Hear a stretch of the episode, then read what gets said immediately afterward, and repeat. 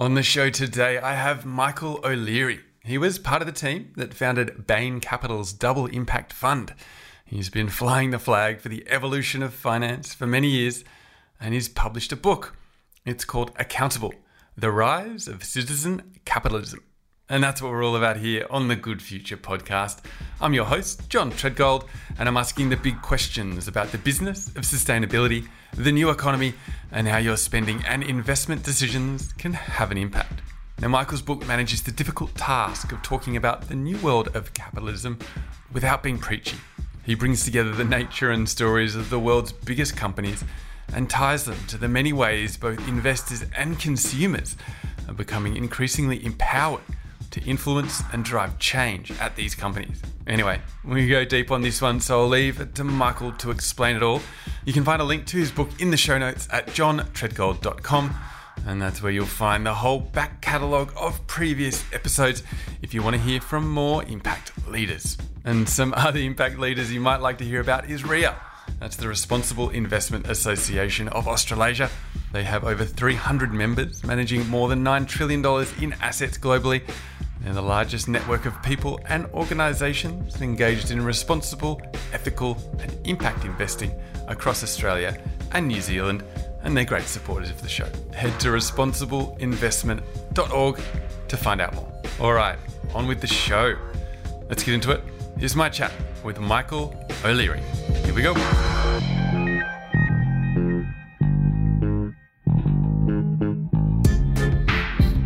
Initially we'd wanted to write just about impact investing because that's the area we knew the best.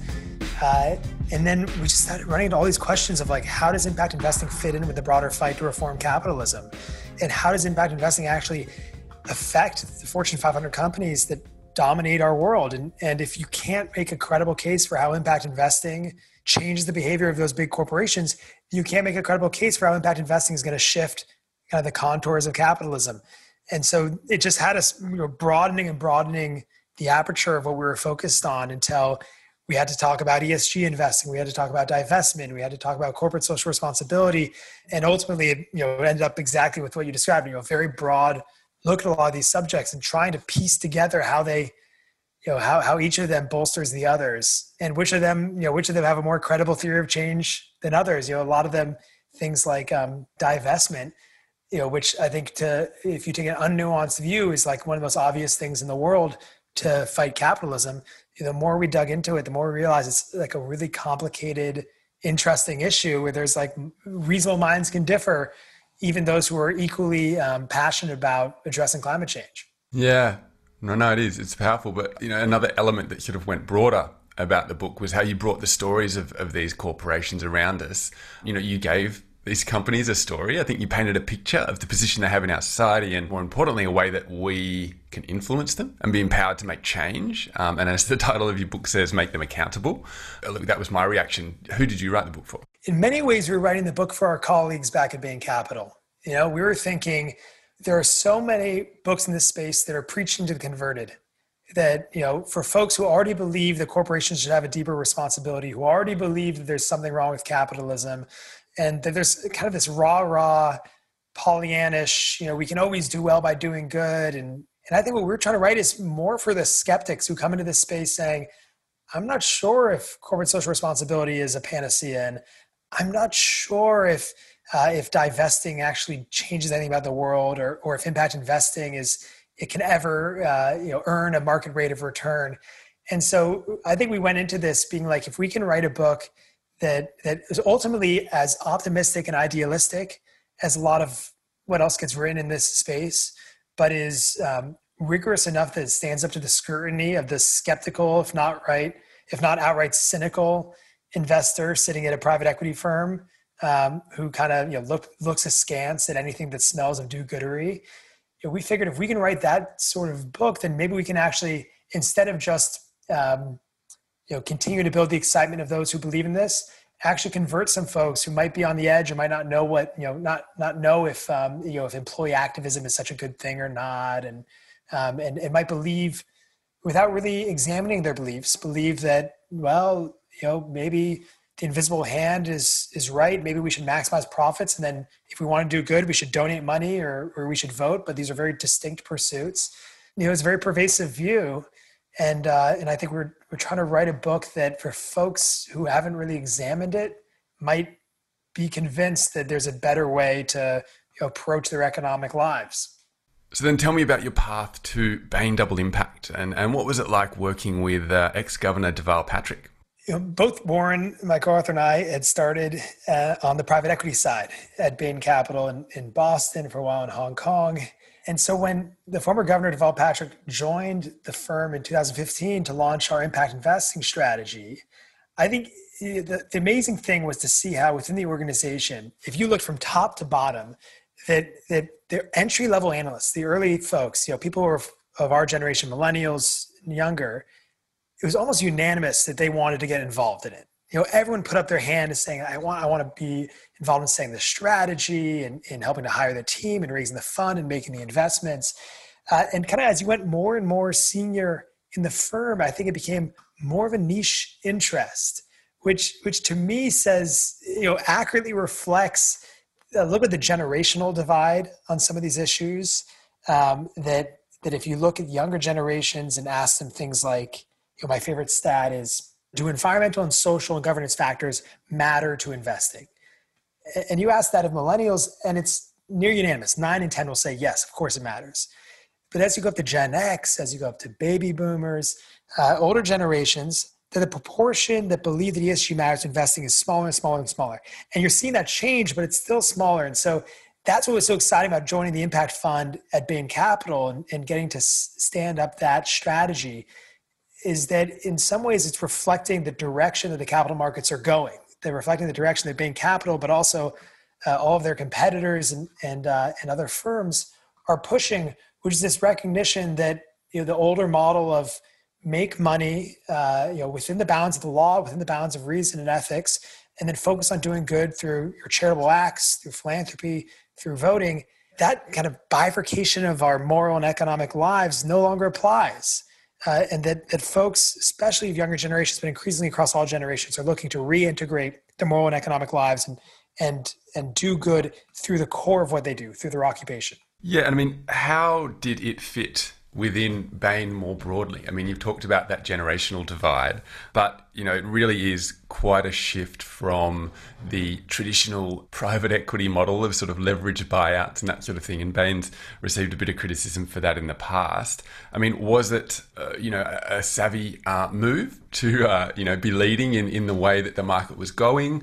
Did it operate as a as an example to try and shift the rest of the organization, or was it are they very much a, a wall between the two and they don't quite interact? Yeah, I think one of the most amazing things about this was was we went back as we were launching the Impact Fund and we looked back at Bain Capital's portfolio.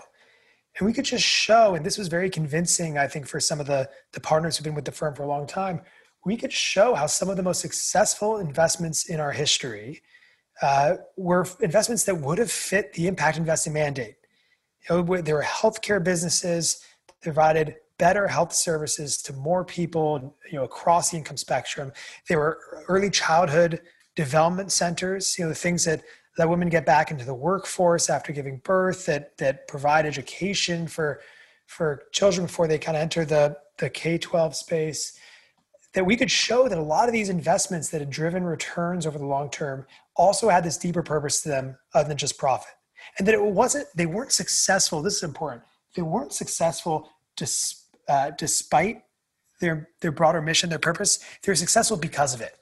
And I think when we were launching the fund, what we were trying to show is that in the broad spectrum of impact investing that goes all the way from you know philanthropy, things at the Gates Foundation or Omidyar Network, all the way to what we were trying to do, which was you know drive alpha, drive market outperformance by focusing on impact. That, that the case we were trying to make was let's look at our own portfolio. Let's look at other private equity firms. Let's look at you know, generation, uh, some of these other firms that, that, that were earlier adopters to the, to the impact investing market or the, the ESG market. And, let, and let's show that the way to create corporate value today, the best way to, to create value as an investor or as a corporate manager is not by ignoring or putting environmental or social concerns to the side, but by bringing them directly core to corporate strategy, core to investing strategy. Well, that's it. There was a great line. There was a great section of the book that talked about how you know this um, the myth of trade-offs and the fact that of course there's trade-offs and that you know valuing a company is such you know it's an art more than a science and you're never going to be accurate and in that way measuring impact is just as difficult but of course that outperformance is an outcome not a strategy and that if you ask you know you ask a, a coach on a sporting team you know what's your strategy they're not going to say to win the most points. It's like well of course you are. That should go without saying. So you know i think that element ties in that there's a lot of factors and that pursuing impact is just positive for the culture as a whole. Yeah, I mean, it's a great point to bring up because I think oftentimes socially responsible business practices are held to a different standard than others. And you can actually see this in the data on, uh, on CEOs, for instance. CEOs who have outperformed on social and environmental characteristics are more likely to be fired if financial performance then takes a hit even if that hit is totally unrelated to ESG, there's just this sense that if someone is focusing on social or environmental impact, it must be coming at the expense of their job of of uh, of serving shareholders by maximizing profits. And and similarly, you know, this question on trade off: is there a trade off by maximizing profits and investing in research or development? Well, there's some amount of trade-off, especially if you're thinking short term. You know, a dollar that's spent today on on research is a dollar that I can't issue as a dividend to my shareholders. So there is some amount of trade-off. But once you look at the long-term cost benefit, and you think about, well, this is really an investment today that will pay off in the future it starts to look a lot more like investing in your workforce or in treating the environment well or investing in your community.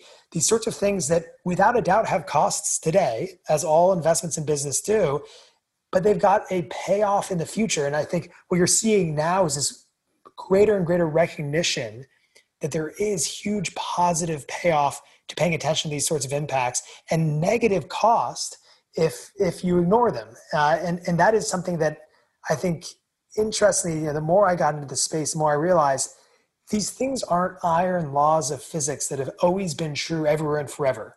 That, you know, say treating your workforce really well will always be rewarded by the market, or the treating the environment well will always be rewarded by the market. That these things are really dependent on what people expect and what people demand of corporations.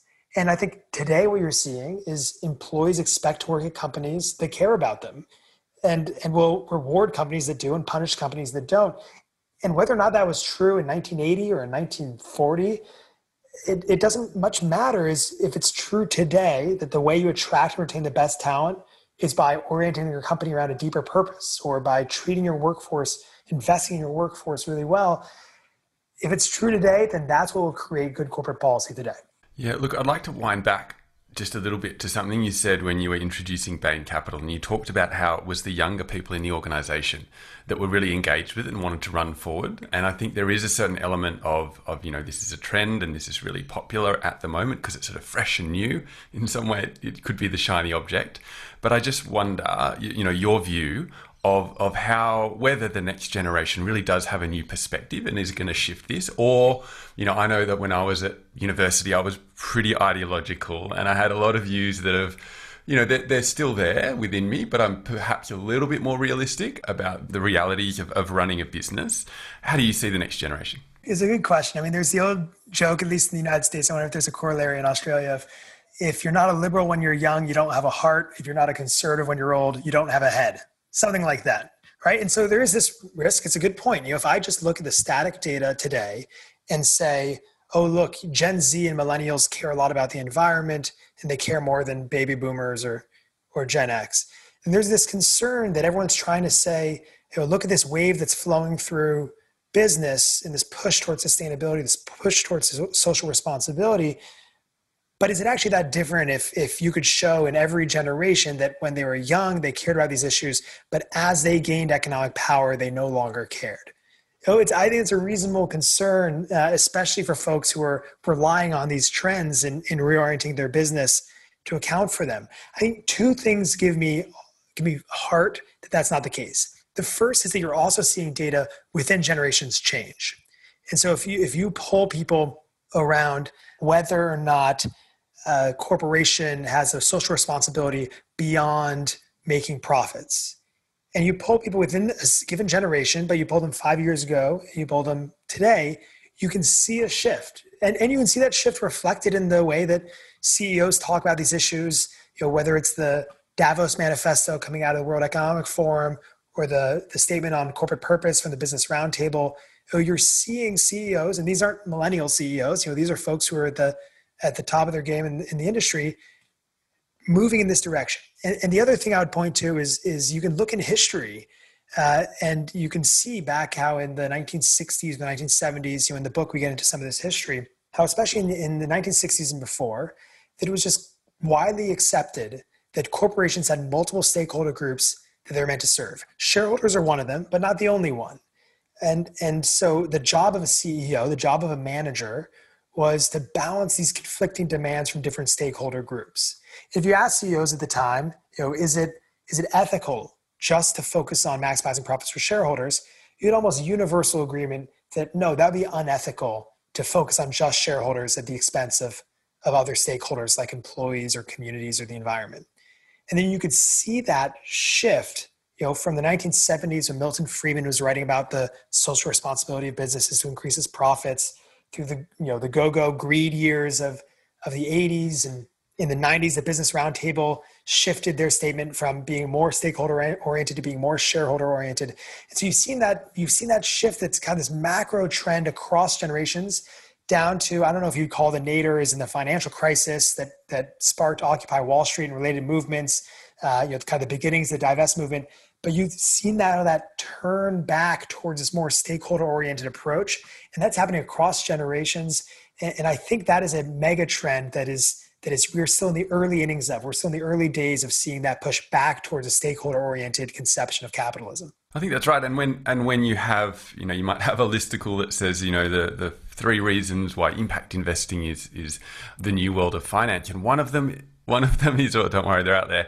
One of them is always the digital revolution, right? Social media and I think transparency. And it can be a little bit glib, can be a bit lazy, but I think that that's powerful. And obviously, I mean, even using the term millennial, millennials are getting old. Millennials are, are 40 at some stages, right? So they're buying houses, they're having kids. So it's no longer the, the young generation. And, you know, I think that that this digital revolution has clearly changed the world. I mean, the digital natives like you and me certainly have a different way of doing business. We have different expectations um, in terms of data and the way corporations report.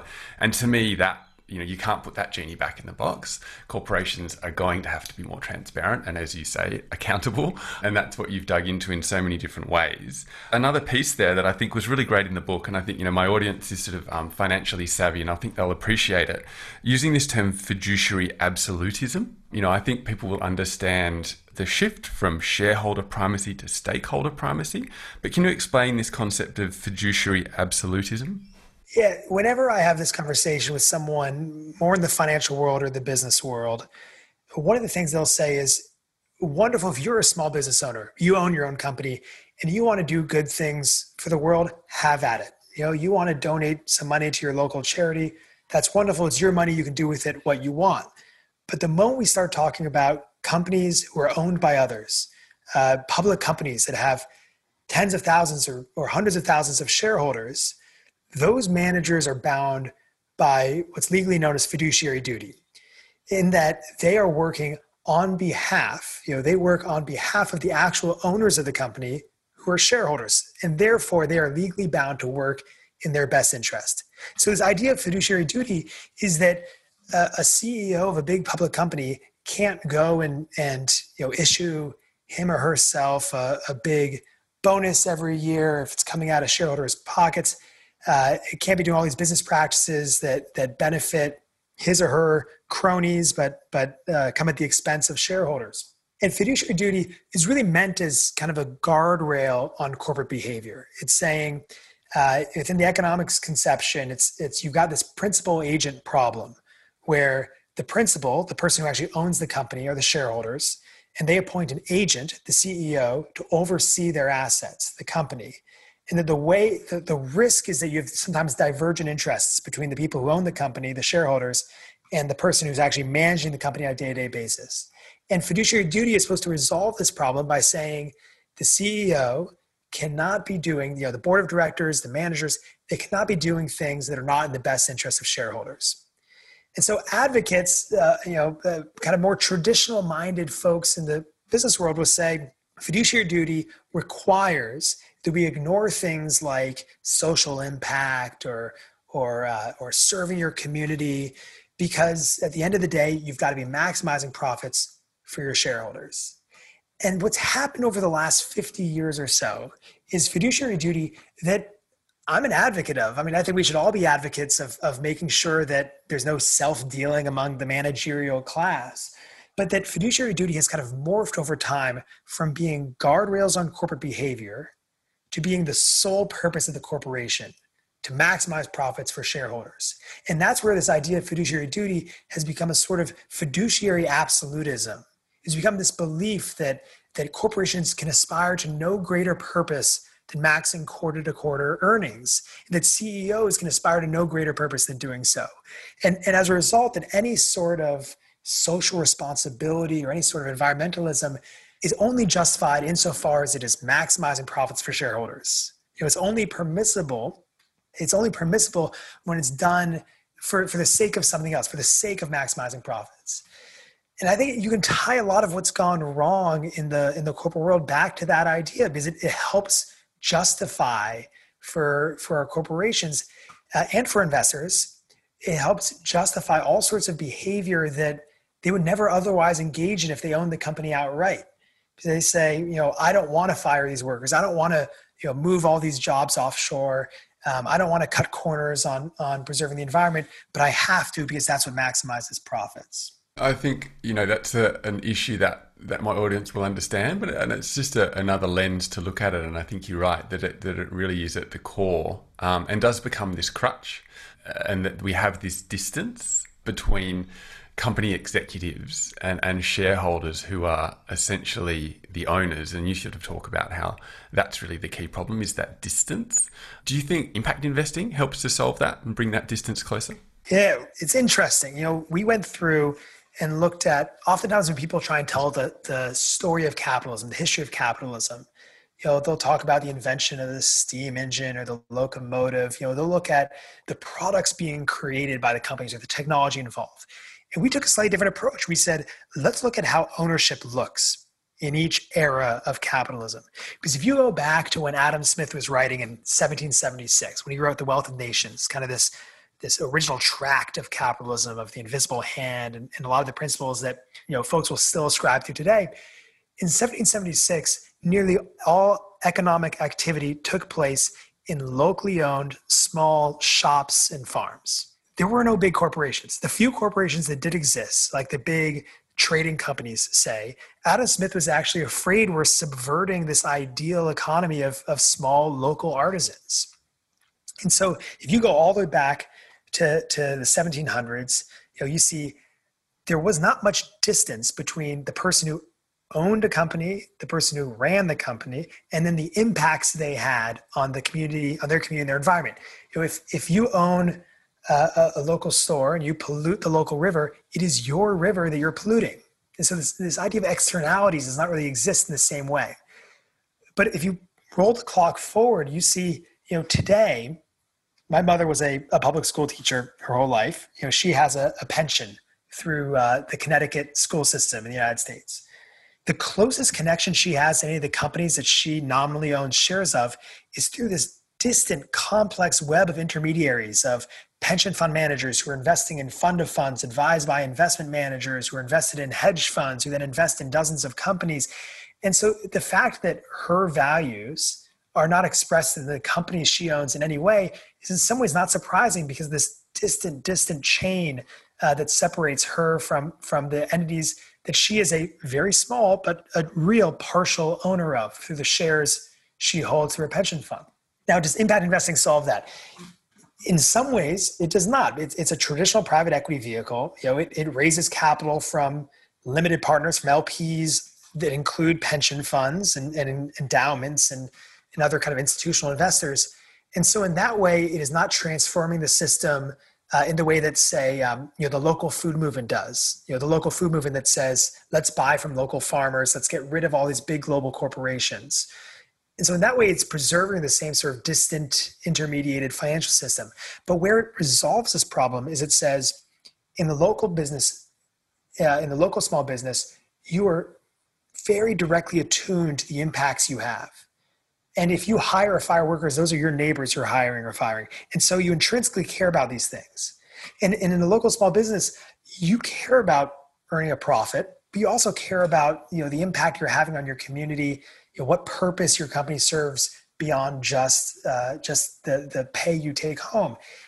And that's what impact investing brings into the broader financial world. As it says, yes, we're going to have this distant, deeply intermediated financial system, but we're still going to orient our corporations around a deeper purpose. And that purpose then becomes a through line all the way from you know my mother sitting at one end to corporations, their customers, their employees, their communities at the other. Where right now the only through line is profit, impact investing reintegrates this idea of, of corporations having a purpose and a profit making function. Uh, and, and it brings that back into the financial system in a way that is some ways revolutionary. You know, it's a new space, it's growing, but in some ways it's very old and taking us back to this this kind of deeper original conception of what a company is and can be. Well, that's right. I think through mutual funds and, and retirement funds, you know, so many people are investors. And in Australia, it's called superannuation and, and it's compulsory, and a certain amount of your, your pay each month um, does go to a pension fund. And so we're all investors, but as you say, there, there is a big distance there. You do talk a lot in the book about you know annual meetings and filing proposals and these sorts of things. They're all tools that investors have uh, to influence companies and how you can bring ownership um, and accountability closer to the companies. But I'd love to dig into these ideas of, of and the balance. Um, and, and, it is a really great discussion in the book about divestment and engagement. The case of the Harvard endowment is, is a really useful example. And it, basically, it comes down to how we can influence companies. And to me, that's the huge part of it. You know, you're involved in, in private markets impact investing. There's a big debate about whether you can use impact in, in the public markets. And again, it all just comes down to how do we influence these big companies? I don't care what you call it. It's like we just want to, to have that influence and drive change. So just to get us started, do you think divestment is effective? That is the question. That's the million dollar question.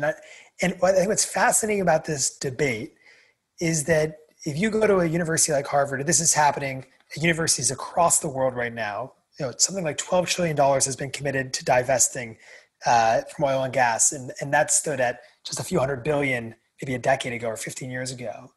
And if you look at the, the debate that's happening at Harvard, the Harvard administration, the endowment, believes no less in climate change than the students do and is no less committed to fighting climate change and fighting for climate justice than the students are. They just have a very different theory of what role an endowment should play in that fight. So here's, let me tell you where divestment is extremely effective. Divestment is extremely effective at bringing this issue to the fore. Because what you have is you've got this big public debate happening at an extremely high profile university where the university is saying, no, we won't divest from oil and gas. The students are saying, yes, you must divest from oil and gas. And the longer this debate drags on, the more it is salient in students' minds, in alumni minds, in the public's mind about what role endowments, what role corporations, what role we should all be playing in this broader fight for climate justice. And so it's effective at bringing this issue to the fore. It's effective, you know, I think oftentimes we take, um, we take people's ethical views as given in this world, but oftentimes it's, it's protests that then inform those views. So the example I always think of is, is around fur, say, that there's probably a long time where people just did not think about whether or not they wore fur as an ethical choice. But through PETA, through activists, through certain nonprofit organizations, they brought this issue forward. And probably a lot of people who had just not really considered it before suddenly had an informed moral ethical view that it was wrong to wear fur. And the same thing is happening here, where because of this debate, it's changing minds uh, around climate regulation, uh, kind of around the cultural sentiment. You know, and, and if you talk to the divest protesters today, that's the case they'll make on why divestment is effective. You know, in the financial world, people talk a lot about things like cost of capital. Of, of you know, if we starve companies like Chevron or ExxonMobil, where we don't, you know, more and more investors refuse to hold their stock, will the cost to them of borrowing debt or of raising equity, will the cost become higher and higher and effectively will starve them of capital uh, making it harder for them to build their businesses. And, and that theory that you come across a lot in the academic literature and financial circles, that theory is, is pretty tenuous. It's hard to find evidence for. And when you talk to divest protesters, it's not the one they cite because that's a kind of an academic debate that, that's hard to stand on, whereas these kind of cultural shifts is much stronger. So I'd say, is divestment effective? Divestment is very effective on these kind of broader cultural movements. There is a risk to it, though. And, and this is what I spend a lot of time focusing on uh, in the investing world now. The risk is that if every investor who cares about climate change divests from oil and gas companies, then those oil and gas companies will continue to be owned by shareholders. Just those shareholders will be the ones that don't care about climate change. And whenever you think of companies like Chevron or BP or ExxonMobil, I don't think the answer is less oversight by less morally driven investors. And so for me, I think a big part of the cost of divestment is that you will see, even today, there will be shareholder proposals at oil and gas companies that are voted on by shareholders uh, that, that are on issues like should they create a climate action plan or should they disclose their carbon emissions? And year after year, these proposals will fail because all the investors that would support them have divested on principle. And this is the, the risk, the cost of divestment. I want to get on to engagement, but uh, I want to stick to that that example you mentioned about fur. And I think this comes back to one of the core issues here is that we are talking about oil and gas. And this is something that has no substitutes, you know, in an economic perspective. If you choose not to wear fur, you can wear a woolen coat and it's still pretty warm. But, you know, I think that there's this cognitive dissonance. I'm not sure if that's the right word for it, but this idea of, you know, even the divest Harvard protesters are saying, you know, we want you out of oil and gas. But, you know, I, I would assume that they're, they're driving cars that burn fuel they're flying in planes um, and, and maybe you know their, their houses are heated by gas. So and, and that's hard to avoid. And you know there is a big debate in, in our sort of community about are we being hypocritical when we want to divest from a business on one hand we're talking about divesting from a business on one hand but we're customers on the other. And that in the end the reason that ExxonMobil will remain, even if it's divested by an ethical minority, is that we're all going to still buy its products. How do you balance that one? I don't want to get too sidetracked because that's more of a, a philosophical issue, but I think it's one that, that's really important. Yeah. No, it's a fascinating debate. I'm glad we're I'm glad we're staying on this for a minute because there is a big difference between uh, boycotting a product and divesting from a stock. Because if you boycott a product, say boycotting fur or uh, boycotting a certain uh, brand that, that has had social environmental trouble, if you boycott a product, you're exerting immediate financial pressure on that company in the form of reduced sales. And this is you're talking about kind of digital natives, uh, you know, the way that that computers and the internet have changed. This is an area that is, I think, a lot of brands have become much more attuned to because they've seen the power of once a consumer movement gets going against or for a given brand, through Instagram and Snapchat and Facebook and TikTok and otherwise, it can take off and exert huge pressure on a company, uh, huge immediate financial pressure on a company. And the reason is if I don't, you know, exactly what you said, there's substitutes. If I don't shop at uh, one store, I'm going to shop somewhere else.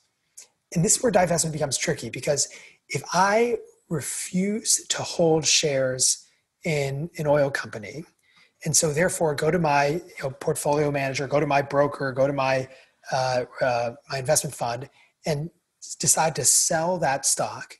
Someone else has to stand on the other side of that transaction and buy it. And so the immediate pressure on the company doesn't exist. All that has happened is if they were to look at their cap table if they were to look at all the people who hold their shares there used to be michael o'leary and now there's someone else and, and in fact, you know, the more and more people who care about climate change do that, the, that they are just being replaced by others who care less about climate change. And, and so, you know, where boycotts can be very effective because they exert immediate financial pressure on a company, divestment has to has to subscribe to these broader theories of change. And if you do, then I think you know this charge of hypocrisy, which is is real, and, and I think you know they wouldn't deny that they still rely on oil and gas though I think they'd also say they're fighting in every aspect of their lives to to use less and to and to fight for sustainability, and they're devoting their careers to it. And so, um, you know, to say that like we can't get away from it entirely does not mean we should not try. Uh, but but I think they would say that you know divestment is has to be part of this broader cultural change, and the fact that I still have to fill up my car with gasoline is an unfortunate fact about the universe, but does not change that that I should be fighting every day to be laying the groundwork for a global carbon tax or laying the groundwork to make it uh, morally noxious to ever work for an oil company. And divestment is a tool you can use to do that.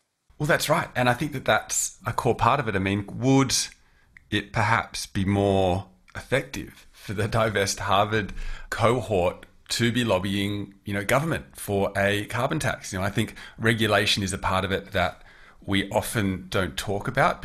Business say regulation's inefficient, um, and I think impact investing in some ways is sort of along that rhetoric and that regulation is sort of seen as this negative that we can do it a different way. That might be a bit um, over the top, but where does regulation fit here? You know, should those kids be pushing for, for a carbon tax with much more energy than worrying about that? You know, I mean, they should be doing both, right? Because if they're lobbying for a carbon tax, they're then coming to Harvard and saying a very um, pragmatic business approach, saying, hey, hey, we're going to have these guys regulated in 10 years, so you should get out because it's just a bad play without a doubt, they are fighting hard for the government changes, and they see their movement, the divestment movement, as part of that push that will lay the cultural groundwork, the, the public sentiment that will create the dynamics that allow for something like a carbon tax. And so, um, and so, I think you know they would feel very strongly that that what they're advocating for is leading the way for government for for what is really a government solution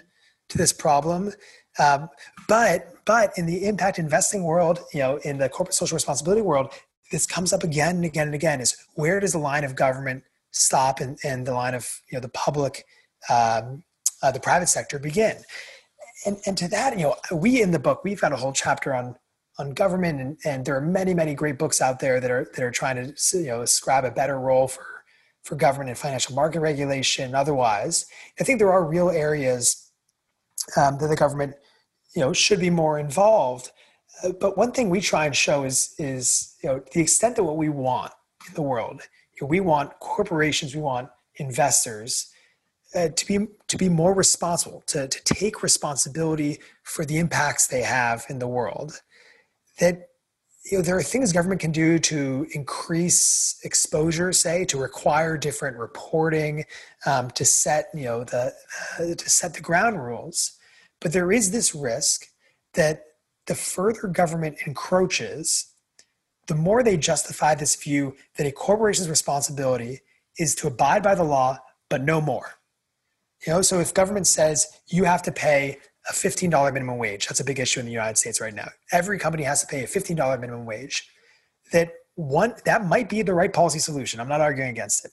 But one side effect of the government doing that is all these advocates right now within the corporate world who are saying it makes business sense, it's the right thing to do, it's the best way to invest in our workers, that it, it kind of undercuts that strain and instead pushes this this rival mindset of we should maximize profits and if and if there's something that we're doing that's bad for the world or bad for society the government will set a law to make sure we don't do it but otherwise we should do everything within the bounds of the law to maximize profits and, I think you obviously you need some some combination of both. You need you know better government regulation in some areas. You need better private sector participation in others. But one thing that we want to advocate so much for in this book is this idea that corporate leaders, investors, do have responsibilities that extend well beyond the law, um, and and that they can be rewarded for for doing that because that's the right thing to do, and that's what employees and customers otherwise are expecting. Uh, but it can't just be a government solution and, and private sector uh, left to run roughshod over the world you know, as long as it's staying within the letter of the law. Yeah, I mean, there's always going to be a minimum wage, right? And so it's not a question of should we remove the minimum wage at all and just let ethics run it. Uh, and obviously in the US it's, it's quite low, and then pushing up to $15 would, uh, you know, that's just an increase, right? And so, you know, I do see that that regulatory enforcement is vital. So then with the issue of oil, and, let, and let's you know, take it a bit more personally, you know, I mean, I drive a car and I do have that guilt about it. And in the end, we talk about all of these problems of capitalism, we talk about financial structures, but in the end, you and I are still kind of a little bit lazy and we still jump in our car, right? You know, where do you think about that? That sort of just very personal element of, of human nature. We spent a lot of time for for the book. You know, we ultimately you know, we're writing this to try and get people to change behavior. You know, any any work of you know nonfiction in this space ultimately should be trying to change something about the world. And so we spent a lot of time debating what should people be doing instead? What should we be doing differently than we're currently doing? And we came to this realization that no amount of backyard composting, no amount of non-GMO corn chips, you know, no amount of uh, LED light bulbs is going to fix what's broken about capitalism. That these are all these very small, very salient features of what we do every day uh, that you know, some might say is just virtue signaling, or or or we might truly be trying to make a difference. But ultimately, you know, we looked at the personal expenditure surveys in the U.S. You know, what do people actually spend money on every year?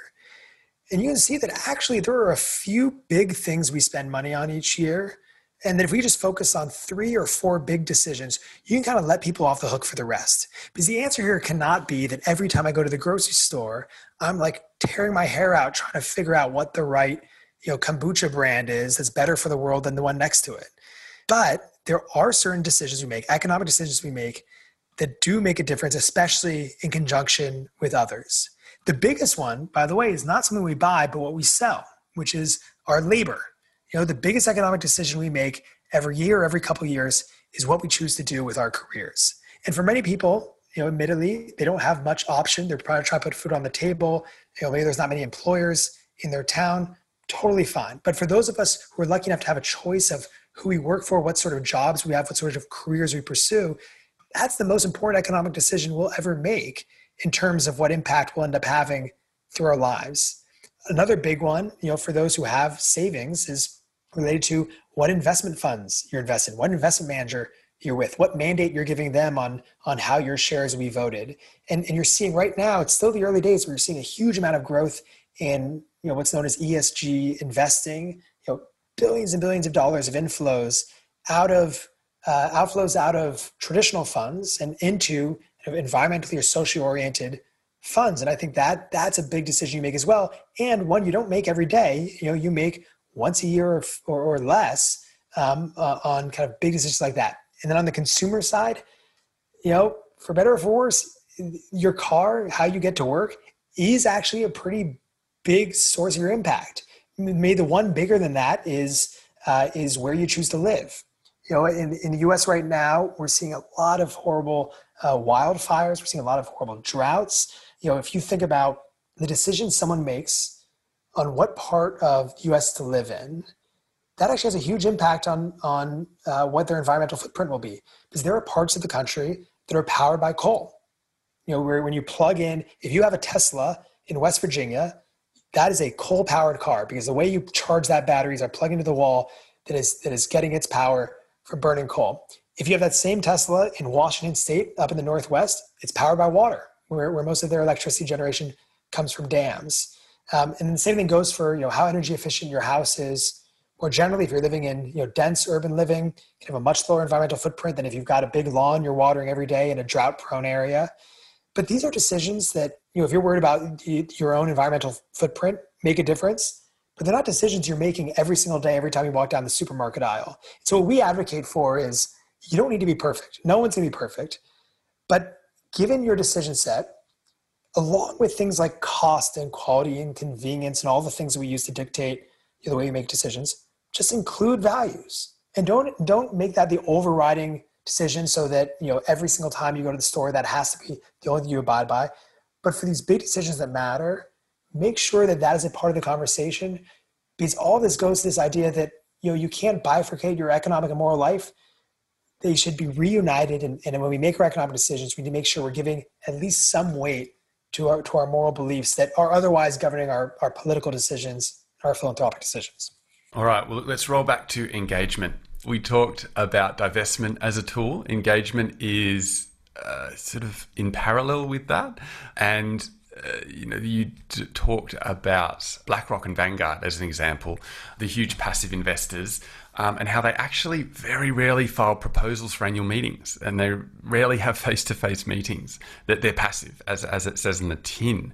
Using this as an, as an example to talk about engagement, is this sort of a, a hidden cost to the economies of scale coming out of you know this big um, push towards passive funds? Oh, absolutely. Because you know, there's something beautiful about the corporate democracy where shareholders elect a board of directors, the board of directors appoints a CEO, and the CEO runs the company.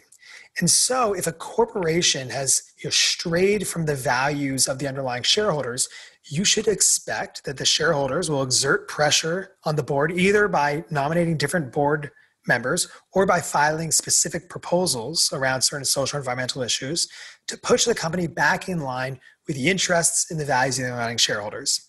And if the system of corporate democracy worked perfectly, I think that's what you'd see in every company. Just as that's what you see in a small business, you know, with a small business owner doing that just kind of automatically, intuitively.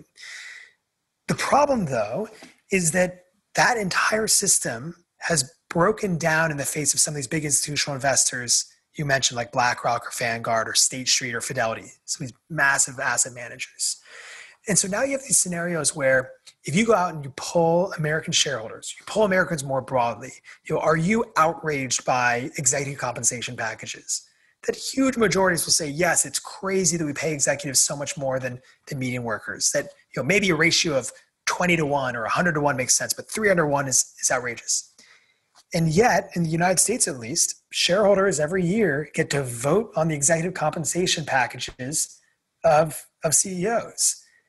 And bizarrely, given that most Americans, you know, are, are outraged by this, those shareholder proposal, those those those shareholder votes, 98% of the time will approve the CEO executive compensation package. And they'll usually approve it with something like 90% support. And the same thing with climate. So coming back to BlackRock and Vanguard and the climate debate, uh, Larry Fink, the, the head of BlackRock, will write these wonderful letters about the purpose of a corporation, about the importance of sustainability. You know, it's it's all this rhetoric that I truly do believe in, and I think he's been a great leader. But if you look at the voting record of BlackRock or Vanguard on, on climate related proposals, they have failed to support 88 out of the last 90 shareholder proposals related to climate change. And so I think what's broken down here is that the values of the end investor, the mom and top, the mom and pop investor, are not being expressed in our corporations because that signal is being lost in our financial system. And there's a lot of reasons, a lot of great academic research on why is it that big asset managers like BlackRock and Vanguard are so so passive, you know, are so unengaged. And I think you're seeing a movement towards engagement, you know, just in their public pronouncements, uh, in their actions. You're seeing them kind of wake up a little bit on this issue but they've still been, I mean, you can see in the voting records, they've still been so passive and so hesitant. And I think a big part of it is if you if you manage five, six trillion dollars of assets the way some of these players do, you represent people of every political stripe, of every set of values. And so even on these ones where there seems like there's real consensus, I think they're just very hesitant to get out there and they're very worried about being seen as political. You know, they don't want to be seen as politicizing business in some way and and so they've been very hesitant to anything beyond something like board diversity. You know, it's a relatively apolitical issue, an important one, but a pretty apolitical one. Um, and as a result, they've just they've not really been leaders the way you'd hope or expect them to be. When I first read the title of your book, Accountability, that was the issue that jumped to mind. And, and obviously you talked about it in the book and, and you know, I think that there's there's lots of depth to it. So then as we've talked about this is- issue of influence, um, and it's the individuals in their pension fund and, and people who buy into an ETF, they're the final owners, but obviously the BlackRocks of the world manage their proxy vote on their behalf. We'd hope that they do it with a, a pragmatic and principled view, sort of balanced for the good of you know being a long-term investor, but perhaps they just have too many and board diversity and, and CEO remuneration don't quite fit in there. Have you got any views of how individuals, maybe it already is happening? I mean, certainly in Australia, in, in superannuation, people in relation to the bushfires and, and climate change have decided to you know make a, a, different decision about their superannuation and who's investing it for them. Are you seeing this change? You know, is there a way to make individuals more empowered and to exert their accountability, the accountability of, of these uh, these asset managers? Absolutely, but fair warning, it's it's frustratingly early days on some of this stuff. And so, you know, I think something like um, expressing your values through what products you buy, that idea has been around for much longer. And as a result, you see things like fair trade certified or, or you know, non-GMO, or you go to the store and you want to buy eggs, you can have, you know, free range eggs, grass-fed chickens, you know, all of this. And, and so, you know, you have all these options.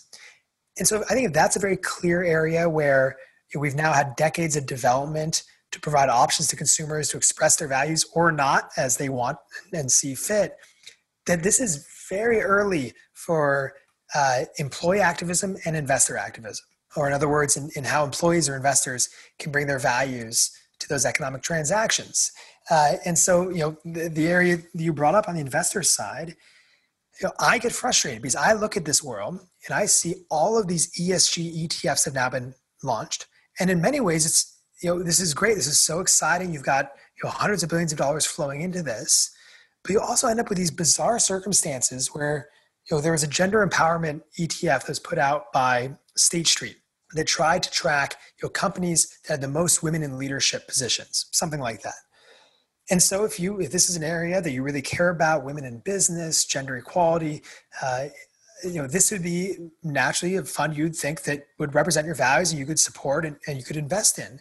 But coming back to this question on engagement, if you looked at the way that that fund voted on gender issues, you know, someone, some shareholder will put in a proposal saying, you know, I think that Goldman Sachs or some other company should report on its gender pay ratios. You know, what's the ratio of male pay to female pay?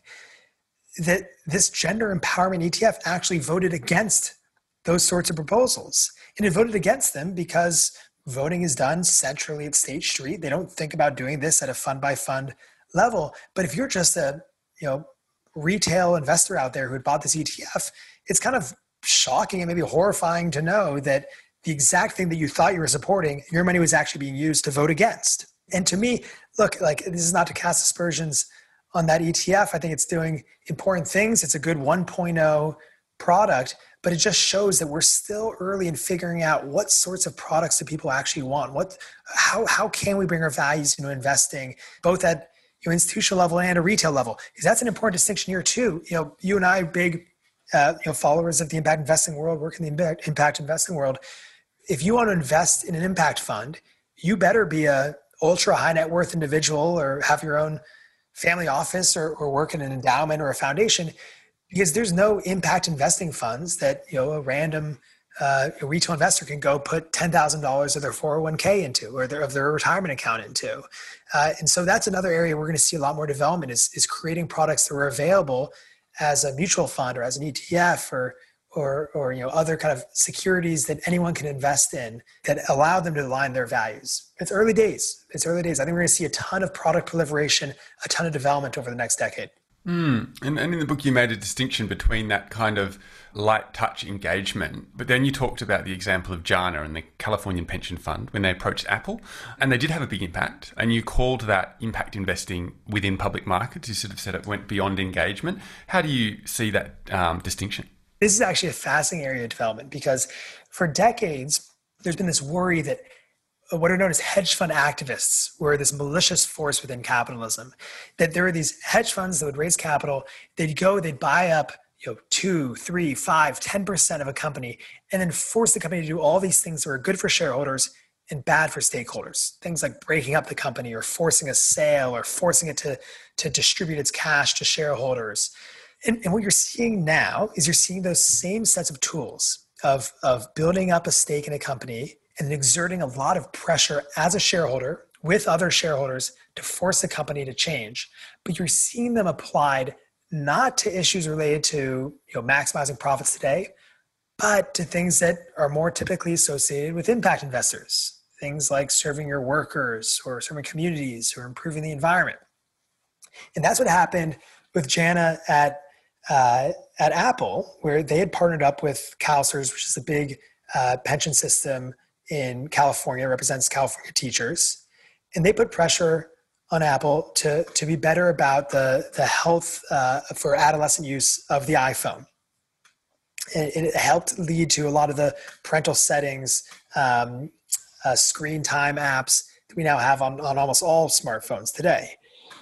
And, and what they had done was they built up a stake, they shined a huge spotlight on this issue, and Apple was like, oh, of course we care about this issue. You know, Apple is not taking the other side and saying, oh, we don't care about adolescent use of cell phones, we don't care about the effect it has on their brains. And so within a few days, they had totally capitulated and totally come around to, to supporting exactly what Jana had suggested.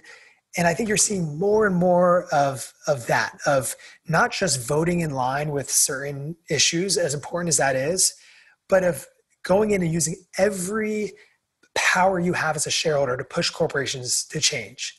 Because that's, you see something, you know, uh, there's a whole chapter on the newspaper industry and when newspapers are, are at threat of going bankrupt or of, of, of, laying off staff, you'll see people protest in the streets. You'll see politicians making statements on Twitter and on the floor of the Senate. And yet, you know, I went to the shareholder meeting of the company, the newspaper company in question, and no shareholders even referenced it. You know, no one stood up and, and was and giving voice to that movement. And I think you're going to see more and more movements, whether it's Black Lives Matter or or the fight for the $15 minimum wage I think more and more you're going to see those movements having a voice in the shareholder base.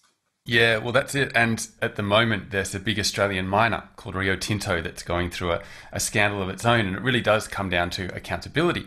I mean, the iron ore miners, they blow things up, um, but they blew up a, a Juukan Gorge, which is a um, has uh, heavy significance to the traditional owners. There are artifacts and, and human um, habitation examples that go back 40,000 years, right? And uh, they did have a relationship with the traditional owners, but still it got destroyed. And I think in the past, it might have you know, there would have been a bit of media, but it would have faded away.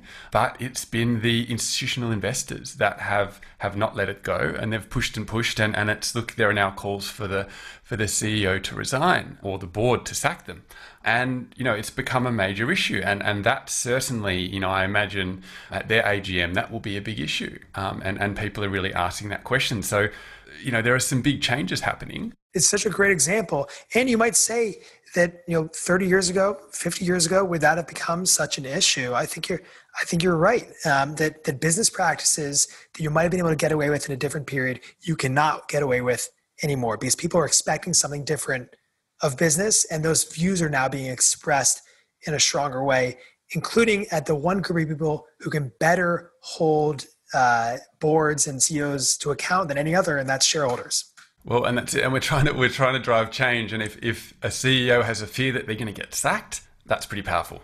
I couldn't agree more. It's also tremendously short-sighted. I think. You know, if you look at the cigarette industry, you know, a lot of folks will say, you know, cigarettes. You know, they they they tried to muddy the science for so long, but they still made such profits. You know, wasn't that in hindsight, you know, doing the wrong thing, they sure made a lot of money. But if you take the longer term views, you know, cigarette companies now today I think cigarette use, you know, number of cigarettes sold peaked in like 1982, right? So it's, it's tremendous fall down. And today they're they're recognizing they see the writing on the wall, and so they're trying to develop all these healthier alternatives. But because they had done all these actions that that purposefully misconstrued or muddied the science on on the health impacts of cigarettes, that now as they're trying to release these you know better for you products, better for you nicotine products, organizations like the World Health Organization, the WHO, will say, we will refuse to even read anything the tobacco industry puts out because they have zero trust with regulators, zero trust with governments or any of their stakeholders. You'd say, would it have been a better strategy for someone like a cigarette company or, or a company like Rio Tinto or an oil and gas company if, if you're truly thinking about the long, long term, you know, not, not the one year, three year, but the 10, 50, 100 year horizon for your company, there is no profitable strategy that enjoys destroying value for your stakeholders that, it, that involves you know, making your customers uh, sick uh, or destroying the environment contributing to catastrophic climate change other weather events. As you say if, if, they, if rio tinto were truly long-term profit oriented you know forget about doing the right thing forget about ethics but we're truly trying to just create a company that was going to create value for shareholders over the long long term you look at an action like this and you'd say it was it was so short-term meat-headed ignoring the the obvious reality today that the way you create value for shareholders is by focusing first and foremost on your stakeholders. Well that's right. And they've certainly got short-term thinking because uh, you know the history stretches back 40,000 years and and that really is just uh, just dismissing so much cultural heritage um, and, and really hard to fathom, but is a perfect example of the problems that there are. You know, taking a lot of your time today, I really do appreciate it. We do need to talk about impact measurement, but let's keep it a little bit progressive. My previous guest to yourself was Sir Ronnie Cohen. He's a, an elder statesman of impact investment and, and, a pioneer. And he's working with Harvard Business School, and they're talking all about impact weighted accounts. I'd love to, um, to get your view on this. Yeah, it's so interesting. Here's the problem with ESG investing today. Many problems, many of which we've already discussed, but here's here's one of the core problems, which is if you go and you look at, say, the credit ratings for a company, and you pull the credit ratings or how credit worthy, how likely is this company going to uh, be to repay its debt, and you look at ratings from several different agencies, you know, Moody's and Standard & Poor's, the the correlation between those credit ratings will be almost perfect, almost one to one. If you look at ESG ratings, there's almost no correlation between the ESG ratings provided by different providers. That the underlying data, the underlying ESG data that's reported on right now, it's it's spotty, it's self-reported, there's no agreement on what matters. And, and I think this is might be worst of all, it's mostly just focused on what's happening within the four walls of a company with very little interest uh, on the impact that the company actually has on end consumers or on communities. And so, for example, a company might say for their ESG disclosures that they have a diversity policy. Great. But they won't then report on what the actual diversity is of their workforce. Or a company might talk about how you know, we're releasing all these new better for you healthy food brands without actually talking about well, what is the impact on our on our customers of all the products we're already selling. And so this is where I think the impact investing world is bringing a lot, and, and through the impact weighted accounts initiative is bringing a lot to the public markets, which is by saying let's focus on the actual impact this company has in people's lives and in the environment, in the communities. And if we can go through and monetize these impacts, put a dollar value on the carbon that companies are emitting into the atmosphere, for example, or the wages above a living wage they're paying to workers, if you can put a dollar uh, value on that, then we can start integrating that more into financial statements, into the decisions that companies are making, and we can get a better view of the actual impact companies are having in the world. Because ultimately, I don't much care whether a company is AAA rated um, by the MSCI ESG ratings. I don't much care if they've got diversity policies or, or carbon disclosure policies. I care about the actual impact they're having on the world. And, and very few people are, are, are measuring that right now. And that's what I think is the exciting work that the Impact Weighted Accounts Initiative is doing. The Value Balancing Alliance in, in Europe is, is undergoing a similar process. You've seen some companies like Puma uh, issue environmentally adjusted profit and loss statements. Uh, you're seeing accounting firms like PwC, one of the big accounting firms in the world. They've got something they call total impact measurement and management, which is a similar framework trying to monetize impact to lead to better business decisions. I think this is the direction the ESG measurement is going because it focuses on what we actually care about, not these interim steps of do you have the right policies in place, but are you actually having a positive impact on people and planet? Mm, I mean, we wouldn't trust Goldman Sachs to offer their own financial account. So why do we trust these big companies to um, to report their own impact accounts, which essentially we are doing? It, it is a great point. And you go back to the history before the Great Depression, we did trust companies like Goldman Sachs to report on their financial accounts, and there'd be companies that would, you know, their their their report to shareholders would be something like, "We had ten million dollars of revenue this year. For more information, come visit our offices in Wisconsin."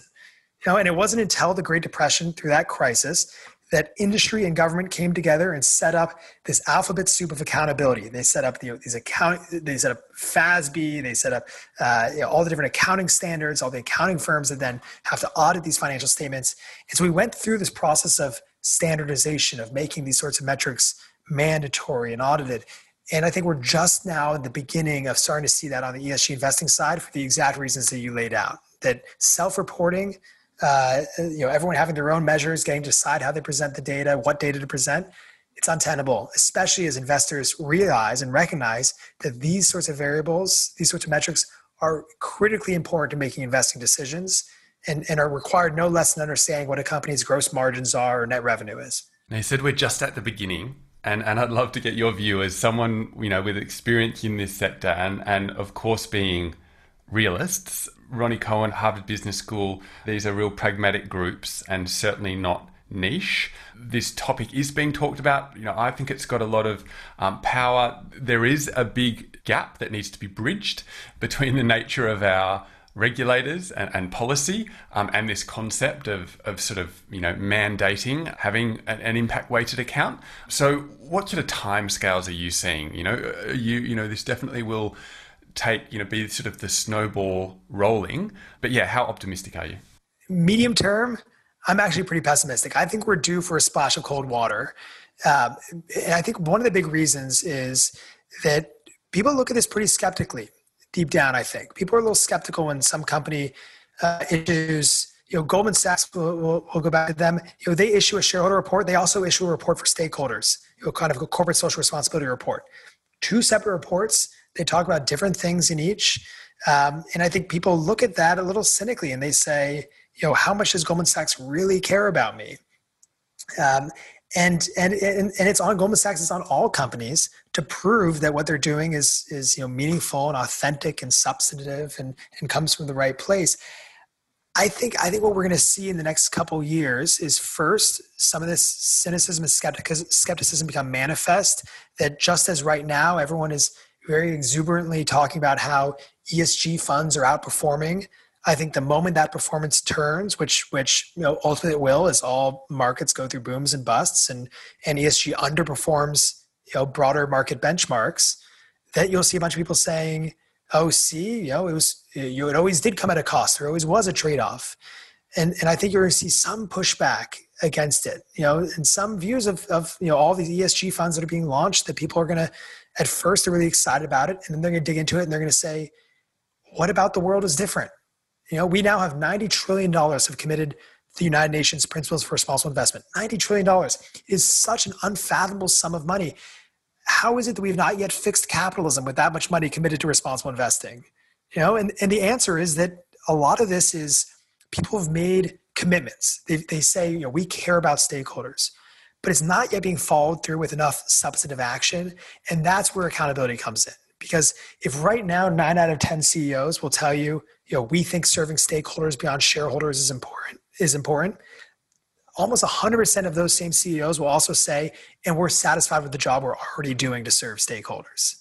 And the gap there is accountability. We, we need better mechanisms, more actions like the institutional investors at Rio Tinto coming forward and saying, it's all well and good that, that you're saying the right things, but it's time that you start doing them too. Mm, oh, look, that's a great dose of realism, but I think I think there is optimism there. That that as always, we need to look to the long term, um, and this is a you know going to be a long term process, and, and, we just need to stick with it. Well, and that's it. And it's you know if I'm if I think medium term we're due for a splash of cold water, long term I think this is a trend that's only growing stronger. And you know you were talking earlier about millennials aren't that young anymore. You know millennials are buying houses. If you look at the financial markets, though, millennials still lag. You know, if the of all mutual fund assets, millennials own something like 9%. Millennials and Gen Z together own something like 9%. But that number is going to grow. In a decade, it'll be 25. In two decades, it'll be 50%. And so I think these views that we're talking about, the, you know, the, these principles, this sense of, of wanting accountability in companies to be serving stakeholders, we focus on the impact, the way that, that George Serafeim and, and Ronnie Cohen are measuring the impact weighted accounts initiative this is only getting stronger and stronger and stronger. This is a macro trend that's not going away. So I agree. Long term, I'm optimistic. If, if medium term, I'm, I'm, bracing myself for a splash of cold water as you know the skeptics start to start to rear their heads. Long term, I think this direction, this this movement is only going in one direction. Good stuff. Great to hear. Well, look, I've taken plenty of your time today. Really do appreciate it. But before I let you go, um, I was hoping you could give us a book recommendation. Of course, yours is titled Accountability The Rise of Citizen Capitalism. Your co author is Warren Valdmanis. But yeah, any other books that you can recommend for my audience, of, you know, fiction, non fiction, whatever's on the side table, perhaps? Wow, for this one, maybe one of my biggest influences here uh, in, in writing this book and my views of, of what corporations are, are capable of is a, is a legal scholar who, who sadly died when she was uh, still kind of in the prime of her career, Lynn Stout in the US, who wrote a book called The Myth of Shareholder Value that I think does as good a job as any in painting what has gone wrong with corporations that that they've gone from what originally had a very deep social purpose uh, to to ultimately you know serving only what we call fiduciary absolutism to only serving quarterly profits, uh, but also painting a, a, path forward to what can create corporations that are accountable to deeper purpose. So I'll say the, the myth of shareholder value, Lynn Stout. Yeah, that's a great one. Thank you. I'll, I'll put a link to that in the show notes so people can follow it up. But look, thank you for today. Really appreciate all of that. I could have kept going. We had lots of tangents, and I could have easily kept digging into it all. I'm, I'm so uh, sort of intellectually interested in all of these and digging into the personal side of things. But um, yeah, I think we went pretty far. Thank you. I appreciate it, John. Thank you. Good stuff. All the best.